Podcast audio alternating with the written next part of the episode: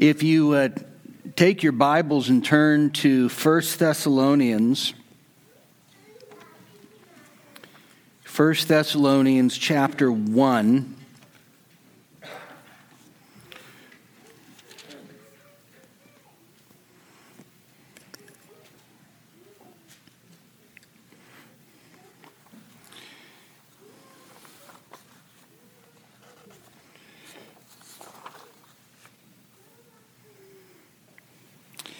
And we'll start reading just at the beginning. This is the living and abiding word of God. Paul and Silvanus and Timothy to the church of the Thessalonians in God the Father and the Lord Jesus Christ. Grace to you and peace. We give thanks to God always for all of you, making mention of you in our prayers, constantly bearing in mind your work of faith and labor of love and steadfastness of hope in our Lord Jesus Christ in the presence of our God and Father, knowing, brethren, beloved by God, his choice of you. For our gospel did not come to you in word only, but also in power and in the Holy Spirit and with full conviction, just as you know what kind of men we proved to be among you for your sake. You also became imitators of us and of the Lord, having received the word in much tribulation with the joy of the Holy Spirit, so that you became an example to all the believers in Macedonia and in Achaia. For the word of the Lord has sounded forth from you, not only in Macedonia and Achaia but also in every place, your faith toward God has gone forth so that we have no need to say anything. For they themselves report what kind of reception we had with you, and how you turned to God from idols to serve the living and true God, and to wait for his Son from heaven, whom he raised from the dead. That is Jesus, who rescues us from the wrath to come. Let's pray. Father, thank you for your holy word. Certainly the grass withers and the flower fades, but the word of our God abides forever. And Father, tonight as we turn our attention to, uh, to what revival is and what it looks like, we pray that, that you would help us to long and to thirst to see your hand move in our lives, in our churches, Lord, and in our nation. And so we pray for your help tonight. And Father, we don't, we don't simply want to talk about these things. We, we want to see these things. We want to know these things. We want to experience these things. And so we pray, even tonight, that you would help us. And so we commit this time to you in Jesus' name. Amen. So, Thomas uh, Charles ministered in Wales and in 1791, he wrote this The coming of the Lord amongst us has been with such majesty, glory, and irresistible power that even his avowed enemies would be glad to hide themselves somewhere. It is ease, an easy and delightful thing to preach the glorious gospel here in these days. Divine truths have their own infinite weight and importance in the minds of the people. Beams of divine light, together with irresistible energy, accompany every truth delivered. It is delightful indeed to see how the stoutest heart bended and the hardest melted down with fire from God's altar. For the word comes in power and in the Holy Ghost and is made mighty through God to the pulling down of strongholds. In 1859 to 60, there was a revival in Scotland, in, and especially in the town of Dundee, which is famous because that was where Robert Murray M'Cheyne had ministered just a couple of decades before.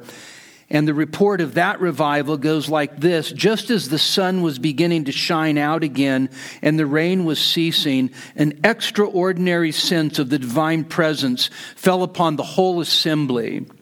Suddenly, the Christians were filled with great joy. Simultaneously, many of the anxious found the Lord and began to break forth in songs of praise. The cloud of glory rested there for a season, and no visible signs or miraculous gifts could have added to the blessed consciousness and veritable certainty of the immediate presence and gracious working of God. Till memory fails, or the more excellent glory of the unveiled face of Emmanuel obliterates the remembrance of faith's brightest visions on earth, it is impossible for us to forget the awful nearness of God, and the awesome nearness of God.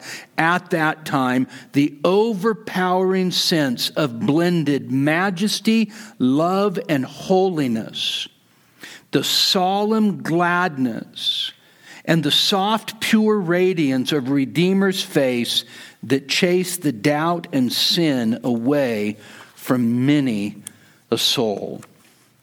Well, you could read accounts like that over and over and over again. And in fact, I would, I would encourage you to read accounts like that. There are so many good books that are in print that recount revival and awakening in past times.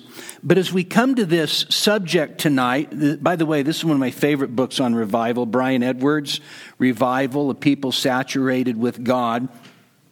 Um, Edwards makes this this observation that I think is totally worth us taking a look at. He says, Perhaps the greatest problem with this subject of revival today is that few Christians have ever read anything about revival. He says to encourage Christians to pray for revival when they don't know what it is would be like inviting me to take a holiday on Mars. And so I think that what we're going to do tonight is we're going to talk about what revival is and what it looks like so that we know really what we long for, what we desire. And so I'm going to give you a number of, uh, of definitions here, and these are all from different sources, but I think all are good. Um, Ray Ortlund Jr., when God comes to church, he says revival is a season by the way, that's important to remember. It is a season where God sovereignly causes the ordinary work of the Holy Spirit to surge forward in extraordinary measure and power. The old Scottish theologian James Buchanan, revival properly consists in two things a general impartation of new life, vigor, and power to those who are already of the number of God's people, and a remarkable awakening and conversion of souls who have hitherto been careless and unbelieving. In other words, it consists in new spiritual life imparted to the dead and new spiritual life imparted to the living. Brian Edwards, in the book that I just referred to, he says a true Holy Spirit revival is a remarkable increase in the spiritual life of a large number of God's people, accompanied by an awesome awareness of the presence of God, intensity of prayer and praise, a deep conviction of sin, with a passionate longing for holiness, and unusual effectiveness in evangelism, leading to the salvation of many unbelievers believers. Revival is remarkable, large, effective, and above all, it is something that God Himself brings about. And so, as we think about uh, our subject tonight on on the nature of, of revival, I want to just reiterate something that we said this morning, and that is that revival is always a sovereign work of God. You, you, you actually cannot manufacture it. Um, there are a lot of things that we can do in the flesh that people call revival. Okay? Um, when I was uh, when I was a teenager, I went to um, I was invited. So I had an interesting uh, uh, teenage career. I preached my first sermon at age 15. Now, if a 15 year old came to me in our church and said, I want to preach, I'd say, That's nice. Okay? But I started preaching at 15. When I was 17, there was a guy that came to our church and he happened to hear me preach on a Sunday night. And what did he do? He invited me to come and to preach at a full gospel camp meeting in Calaveras County. Now, if you know anything about California, Calaveras County, it's famous for the annual frog jumping contest, all right? Well, I want to say that, that, that this full gospel camp meeting rivaled the frog jumping contest. And so, um, four or five hundred people in this, uh, in this, uh, these fairgrounds, and we would sing and sing and sing and sing and sing. And we typically just sang short songs over and over and over and over. And what would happen is, is that people would get more and more and more worked up and more and more and more worked up. And then they would give the invitation and lay hands on people and they'd fall over left and right. Now let me, let me qualify and say that our emotions should be engaged as we worship God. Heartless, affectionless worship is not worship. Okay? But there's a difference between having your affections engaged as you worship and the manipulation of the emotions. There's a big difference. And so you can do all kinds of things. You can, you can tell stories. You can tell, um, you can tell moving stories. Um, and, and, this was before I had any discernment, obviously. Um, the pastor's sister got up and she preached. And she preached how she got in a car wreck, fell off a Highway 50 down into the American River. She died, and her sweet mama prayed her back to, to life through prevailing prayer. And you have to say it like that, by the way, in order to get the full meaning. Prevail in prayer. And so then, of course, what happened is she went to hell and all of this. And I was sitting there just, uh, you know, and you're gripped, right? So is, is it easy to, to manipulate people's emotions through moving stories, moving music? And the answer is yes. And so we have to understand that genuine revival is not something that we work up. It's not something that we plan. Charles Finney, who actually probably has done more damage than, than anybody in the last 175 years in church history actually taught that, that revival is simply the right use of the right means to produce the right outcome that you want. And by the way, he thought you could convert yourself as well. All right? So when we say, when we start talking about revival, what we're talking about first and foremost is a sovereign move of God's Spirit when he wants, where he wants, and how he wants. All right. Now, the other part that we need to, to consider carefully is when God moves, when the Spirit of God is, is present among a people, among a congregation or a region, what does it look like? What are the, what are the necessary and unmistakable elements of genuine revival? We, we would call these the, um, the, the, the sine qua non, that is, the without which nothing. If you don't have these, you don't have genuine revival. And this is going to be simple for some of you that are, that are really familiar with these things. It'll just be review. But I would say, number one, the first thing that is the necessary and unmistakable element of genuine revival is that when the Holy Spirit is at work, the Holy Spirit is exalting Jesus Christ and the truths of the gospel. Okay? So Jesus talks about when the Spirit comes, John 16, 13 to 15, when the Spirit comes, what is he going to do? He will glorify me. So the, the, the, the role of the Holy Spirit, or you could even put it like this the delight of the Holy Spirit is to shine the spotlight on the Lord Jesus Christ. So, if you have a movement, and I don't care what the manifestations are, if it's not focused on Christ and the glorious truths of the gospel, then it's not a genuine revival. In other words, genuine revival is not about gold dust coming down on the congregation. Okay? Where we live, we live about four hours from Redding, California. And you know what, what's in Redding, California? Bethel Church and Bethel School of Theology and Ministry. Do you know that in, in Shasta County, where Redding is, Bethel Church and School employ more people than the county itself? Okay? okay. It's massive. But you know what happens when we'll just we'll just put it like this.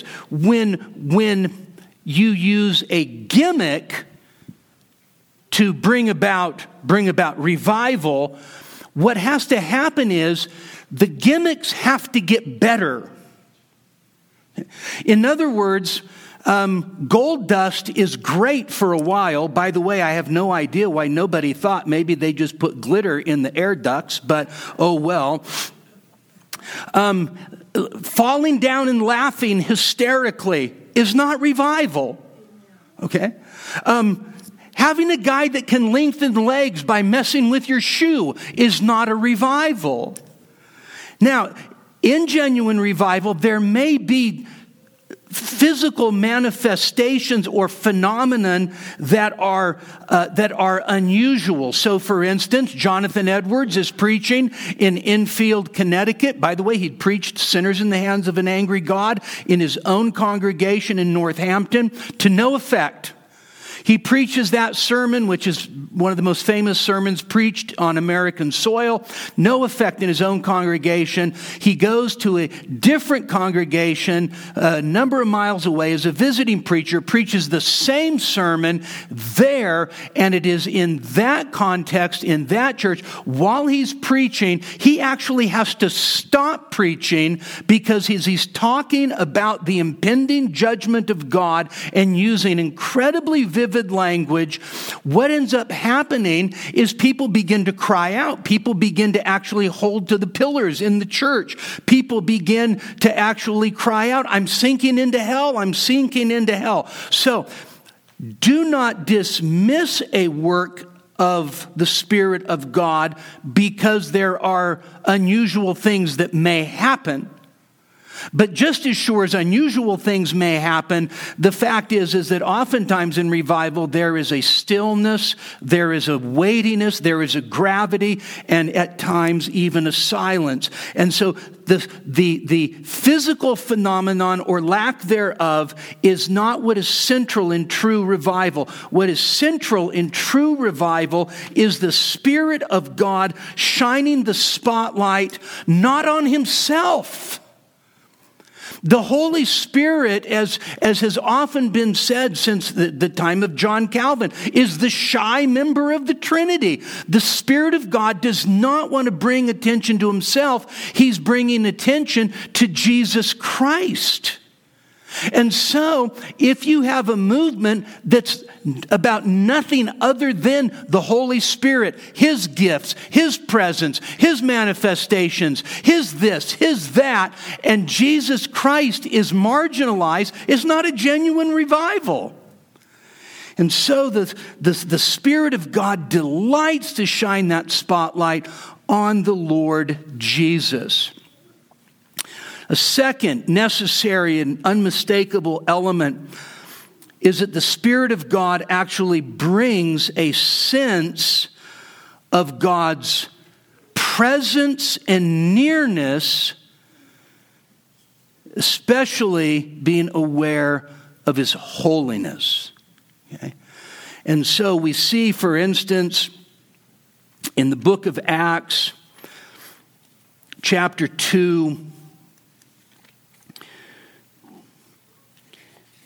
It's interesting. A lot of times uh, people will go to the book of Acts and look at it as if it is prescribing for us what we ought to do and and and yet very rarely do we actually experience the things that are described but in Acts 2:43 it says everyone kept feeling a sense of awe and many wonders and signs were taking place through the apostles. And so the, the, the church is experiencing, in a sense, the dawning of the age of the Holy Spirit. The Spirit is present.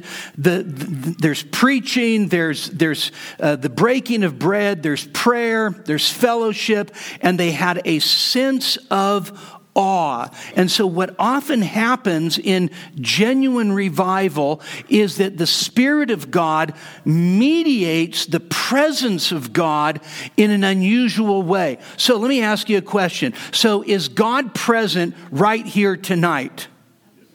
Absolutely. And you know what we call that? We call that omnipresent. Right? It's one of God's attributes. He's omnipresent, He's actually everywhere right? So there's there's that sense in which God is here. Uh, I don't know if you guys have any like bars in Jerome. Do you have bars in Jerome? Okay, so so in in in this in the sense of of omnipresence, God is actually present in those bars as well, right? Okay, there's no place God is not. But is God here among his people in a way that he's not at Kelly's Bar and Grill. Sorry.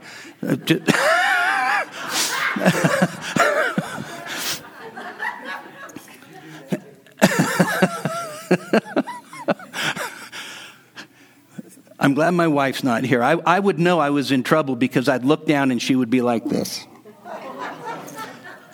That's the price of extemporaneous preaching, isn't it? So, is God here in a way that He's not in, let's say, Walmart or a bar? Yes, He is, right? He's here in a way, right? He's, he's everywhere present, but He's here in a way that is, that is peculiar to being present with His people by His Spirit. You, second person plural, are the temple of God, and the Spirit of God dwells in you, second person plural.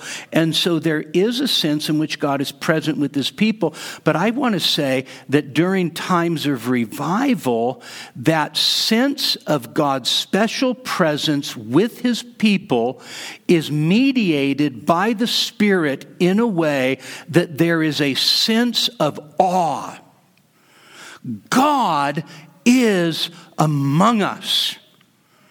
And, and there's, this, uh, there's this great passage in 1 Corinthians chapter 14 where Paul, he's talking about tongues and prophecy, but here's, here's the, the part that is relevant. And will not the unbeliever say, certainly God is among you?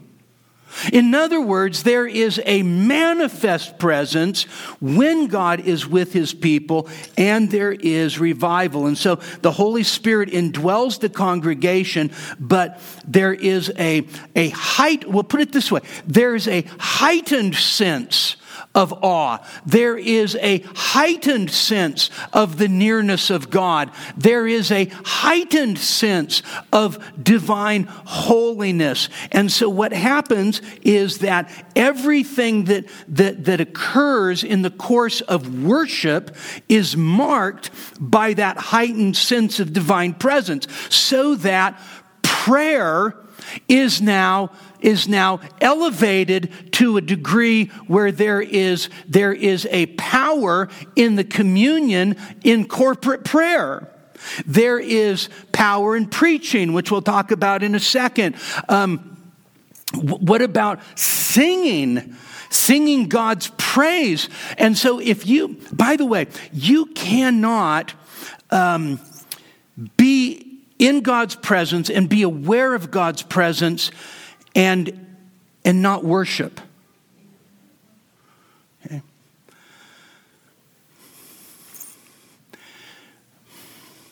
I have a pet peeve. Can I talk about it? Uh, he said I could. I have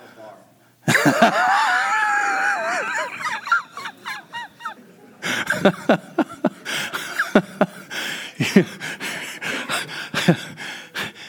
I'm going to ask somebody to edit that part out, but um,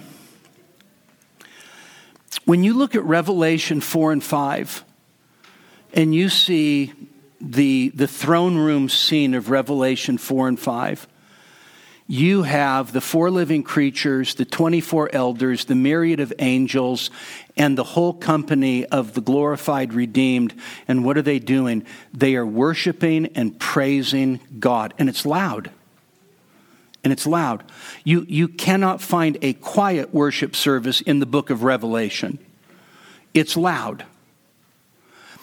When God saved us, as the, passage in 1 Thessalonians tells us, we, we turned from idols to, to, uh, to serve the living and true God. And so when God changes us, brings us from death to life, from darkness to light, he turns us into worshipers. There is a sense in which the transformation of a new heart puts a new song in our heart. And so, quite honestly, for the life of me, I don't understand a Christian that won't sing during worship service. And uh, believe me, and it's not, it's not just men, okay, but it's mostly men. But you see guys, and they're standing there, and I don't know what it is. Maybe they think that, you know, maybe people think I'm too girly if I'm singing. But here, here, here's the reality the Spirit of God, if He's present in your heart, that will come out in praise. Okay? okay? We, have, we have ruined our singing in worship over the last 50 years. We've ruined it and we've relegated it to entertainment to people that are the talented ones and the reality is is that the entire congregation is the choir and so when God is moving and God draws near and the Spirit of God is mediating the presence of God, there is, there is a reverence, there is an awe, but there is a gravity and a gladness that is, that is vibrant among God's people. And so the Spirit of God does that in our midst. Number three, the Spirit of God empowers the preaching of the word with a special unction. Okay. Now, the word unction or, or anointing, don't think about unction or anointing uh, in, in terms of what you might hear from television preachers. Um, think of it this way the apostle. The apostles are gathered in, uh, in Acts chapter 4. Um, Peter, James, and John had just uh, been arrested and beaten. They got released. They went back, rejoicing that they'd been counted worthy to suffer for the sake of the name. And they go back and they have a prayer meeting. And as they have a prayer meeting, which we'll talk about Tuesday, uh, tomorrow night, as they have a prayer meeting, God's presence comes in such a way that the building shakes.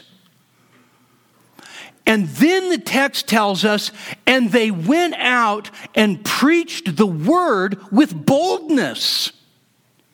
And so there was a sense in which, in which the Spirit's presence and power among the people actually then manifested itself in powerful preaching. The apostle could say uh, to the Corinthians that when I came among you, I decided to know nothing except Jesus Christ and Him crucified, so that your faith would not rest in the wisdom of men, but in the power of God.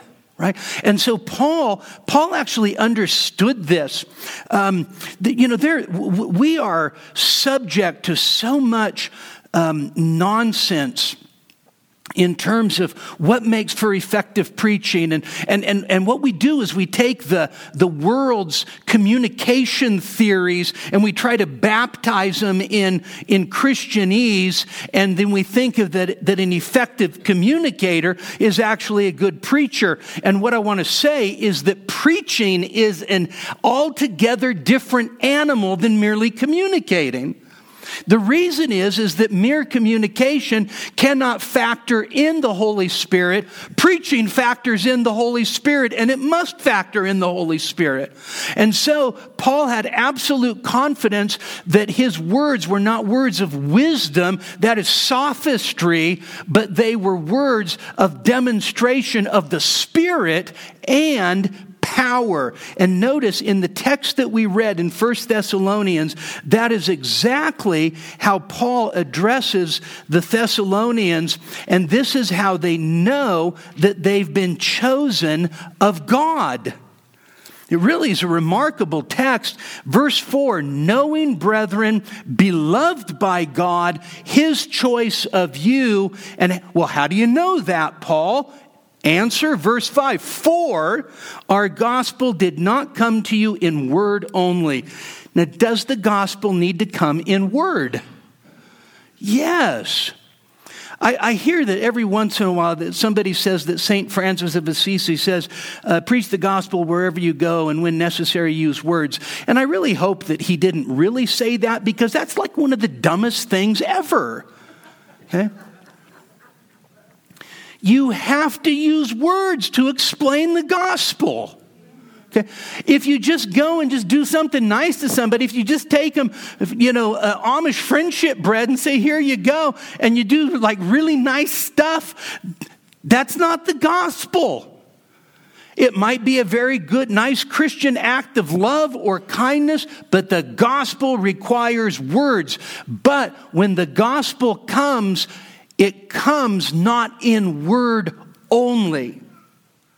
And that's exactly what Paul says. It did not come to you in word only, but also, so words, but also in power and in the Holy Spirit and full conviction. Right? And so this is a picture of, of what happens, in a sense, in revival. So there's, there's a mediated sense of God's presence, but there's also a sense in which the word, the preaching of the word, is empowered in an unusual way.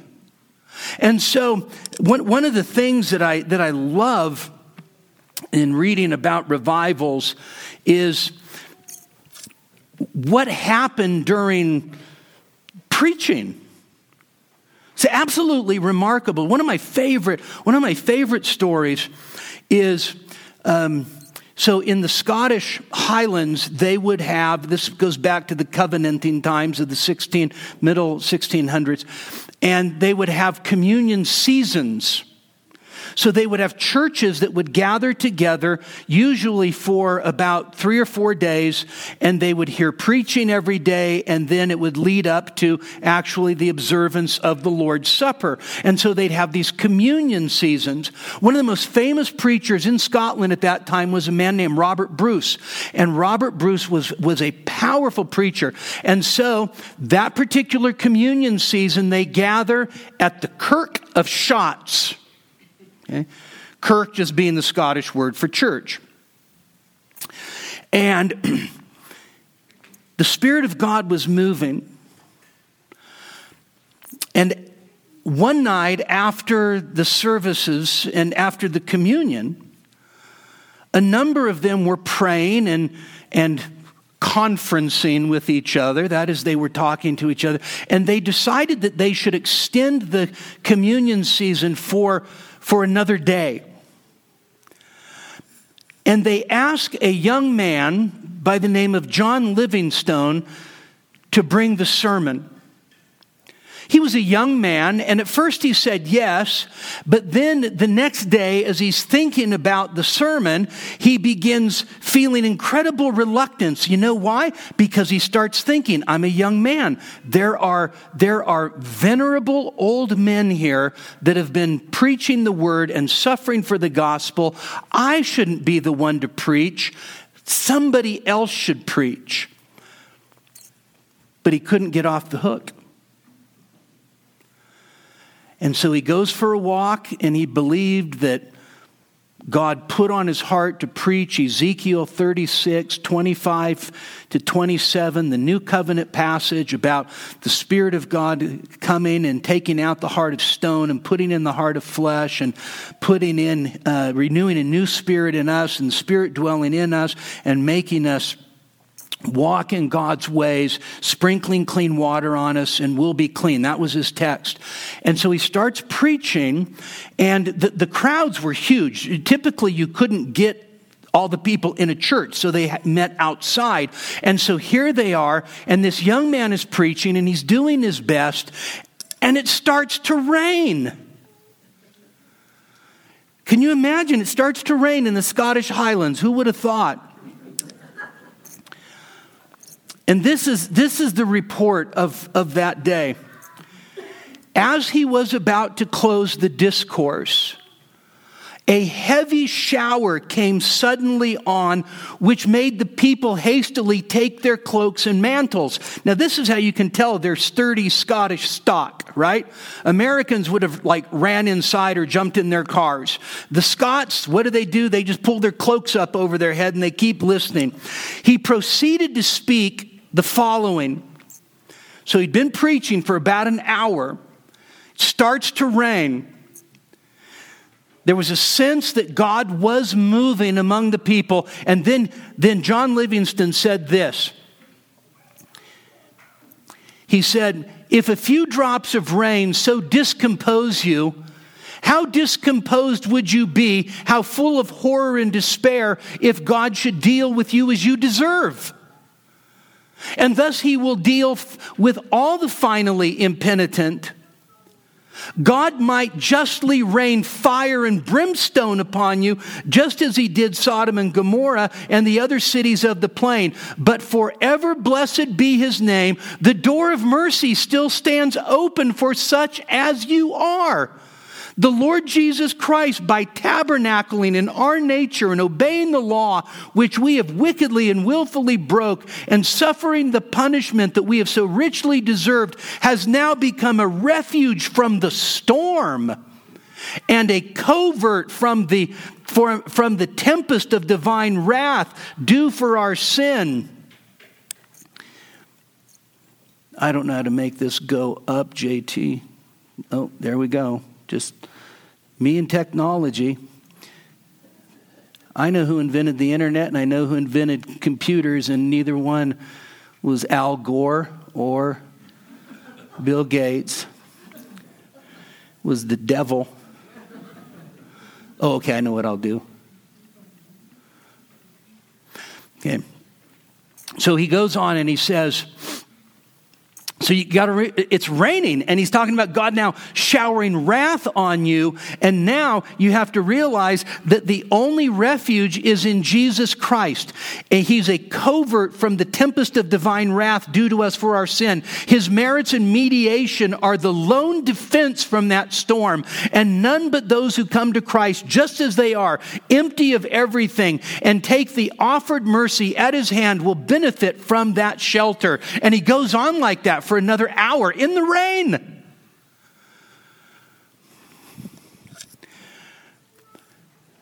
The Spirit of God was so powerfully at work.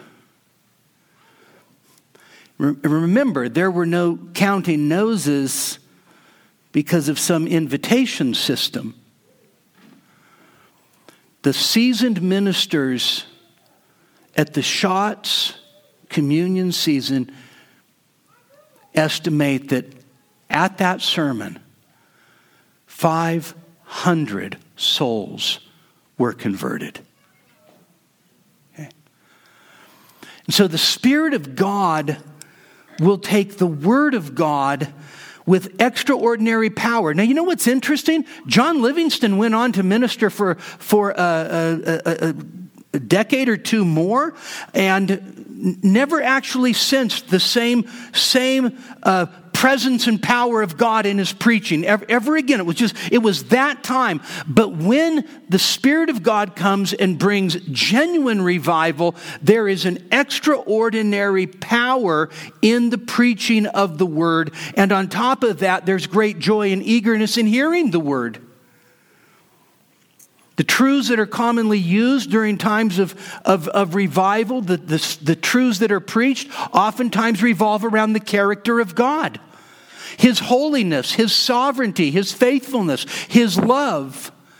Oftentimes, the, uh, the preaching of, of justification by faith alone in Christ alone, uh, free from our own human efforts, are used by God in the Connecticut River Valley revival of 1734 and 35. Starts by Jonathan Edwards doing what? Preaching a series on justification by faith alone, and then, of course, repentance both for believers and unbelievers.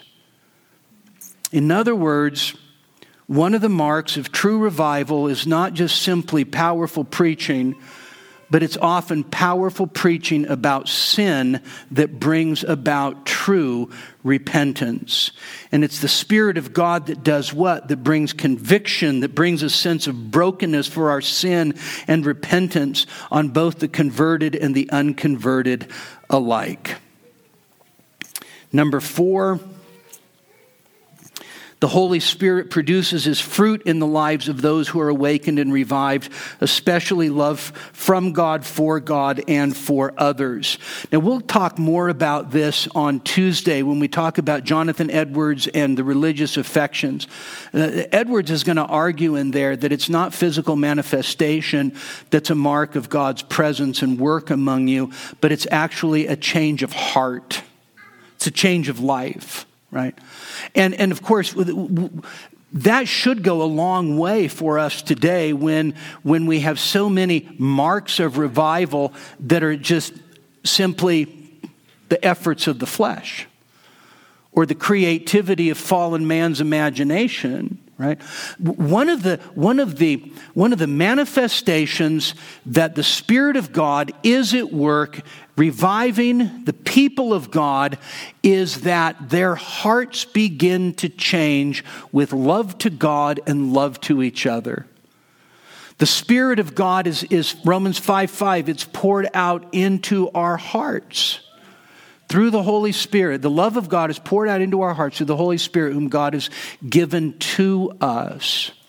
One of the things that, that, that accompanies um, a genuine work of God among the people of God is that old rifts are healed.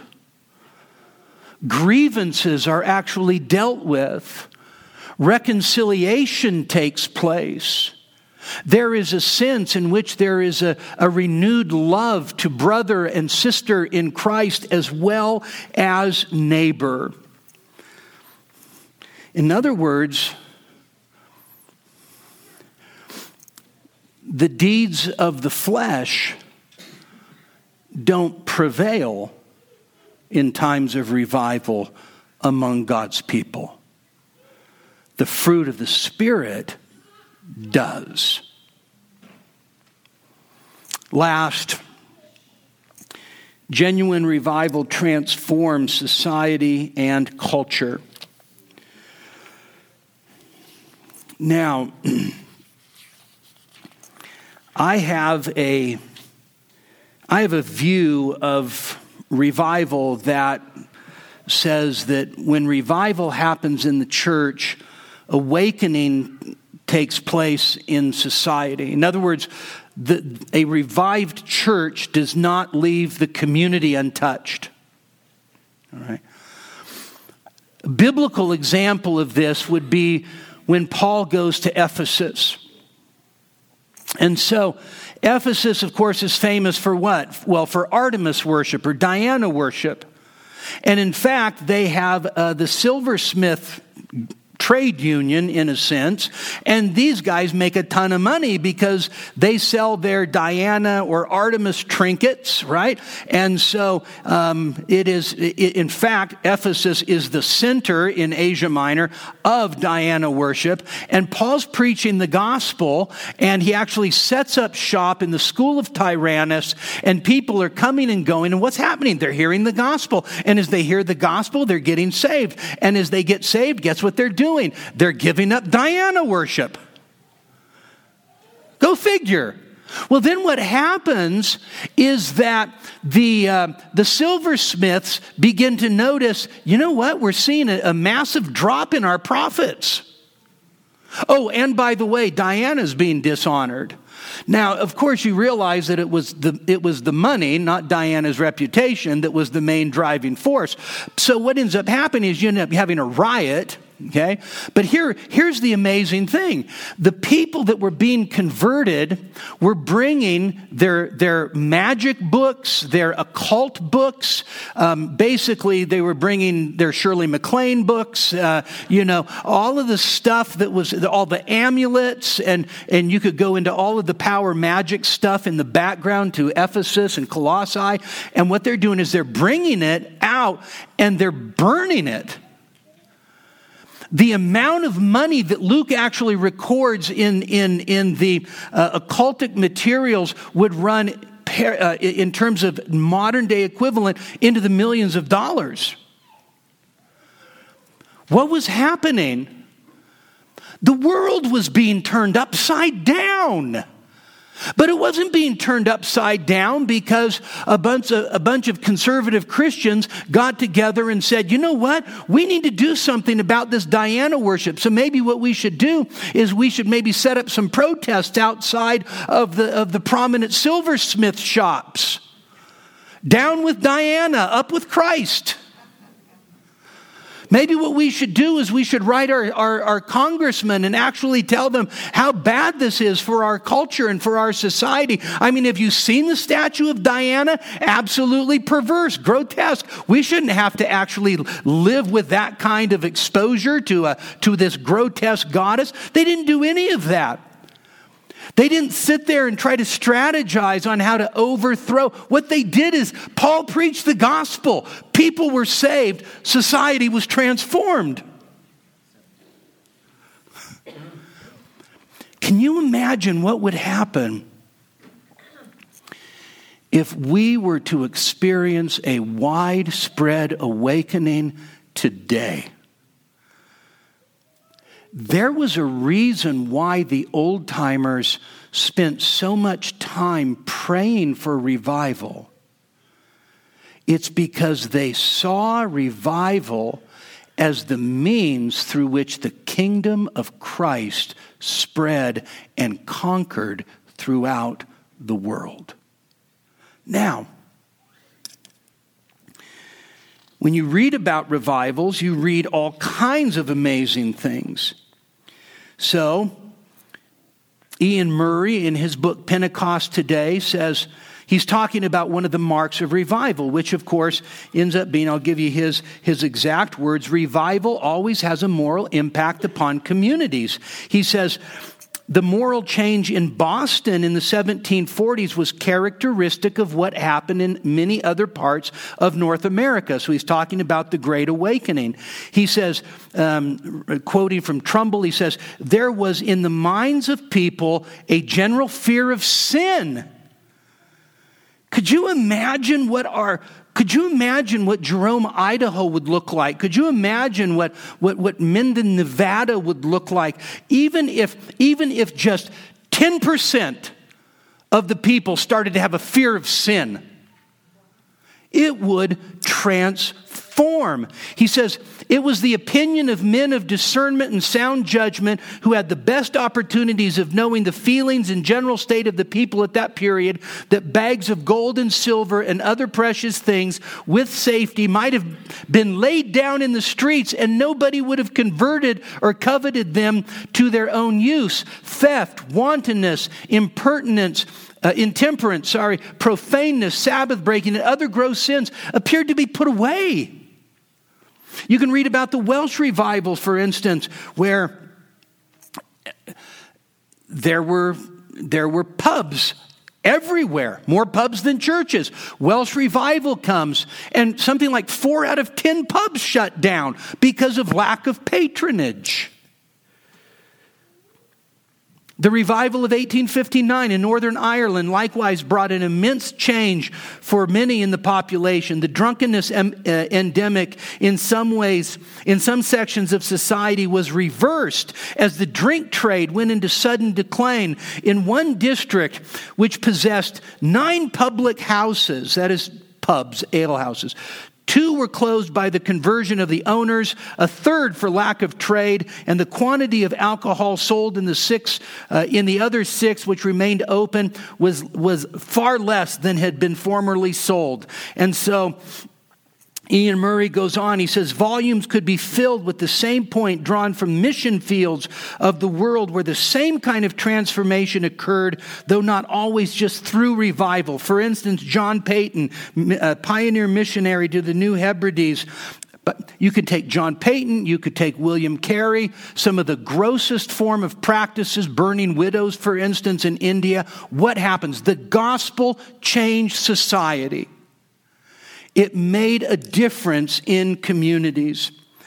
And so Murray concludes, he says, the witness of the moral effects of biblical Christianity explains very clearly why the New Testament gives far more space to the necessity of holiness in believers than it does outreach among non Christians. I always thought that was an interesting statement. What Murray is saying is the reason the New Testament focuses on Christians and their holiness and pursuing God instead of trying to change the world is because the world is most effectively changed when the people of God are living for Christ. Okay. And so when the Spirit of God is at work, great and marvelous things happen. And so when we, when we say things like, the only hope for our nation is a massive awakening. I believe that 110%. Okay. Do I think that Christians should be politically aware and be good citizens of the country in which they live and do their civic duty and, and labor to actually have, let's face it, there are, there are presidents that are better than others. Okay? Would you agree?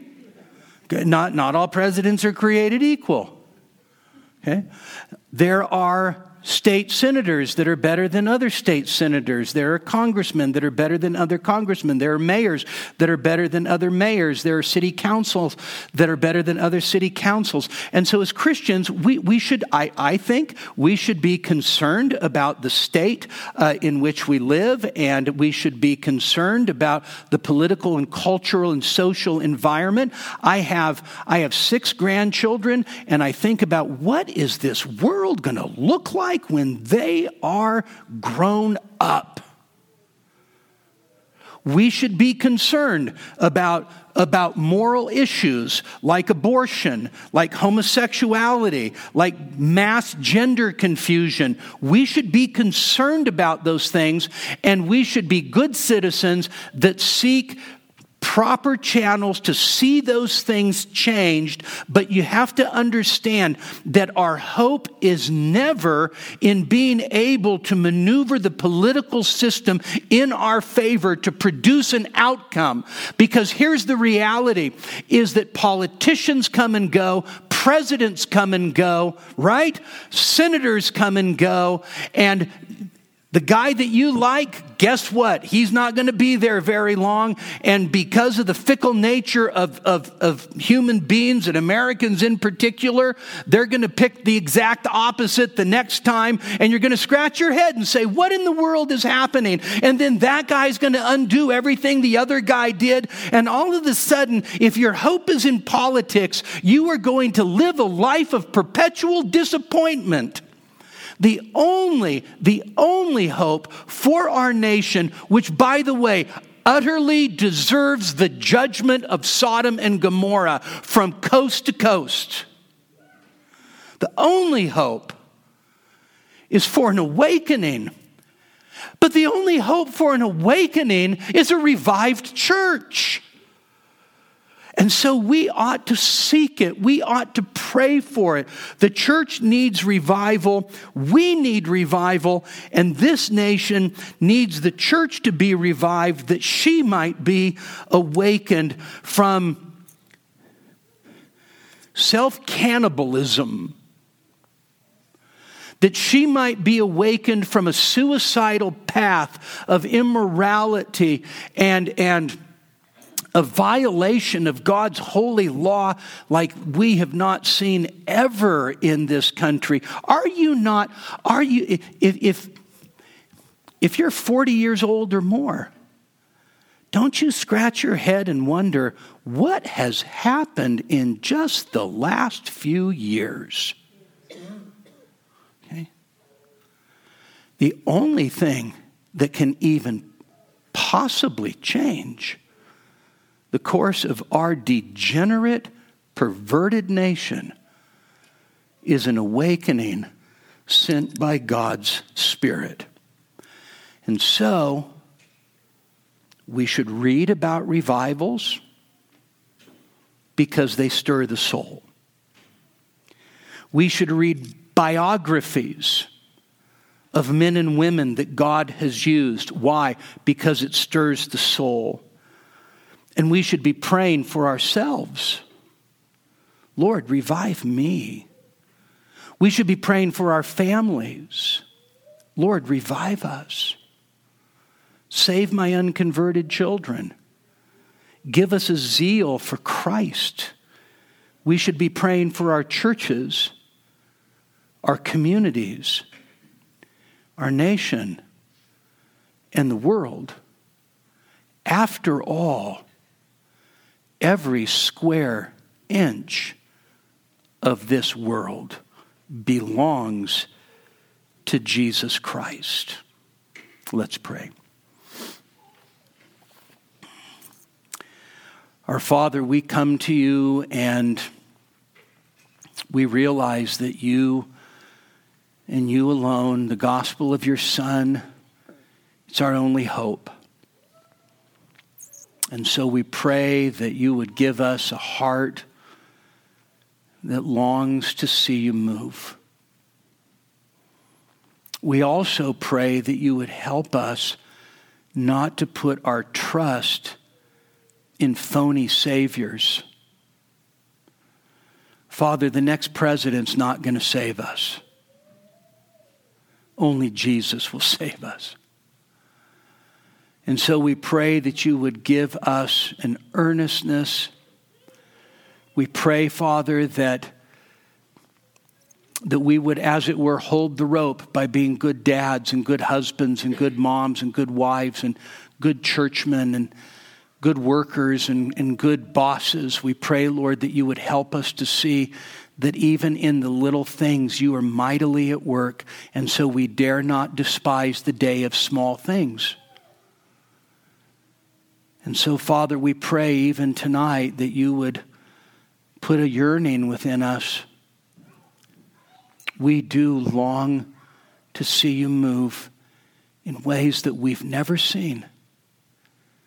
And we ask this in the name of your Son, who is seated at your right hand, the one to whom you said, Ask of me and I will give you the nations as your inheritance and the ends of the earth as your possession. We ask all of this in the name of King Jesus. Amen.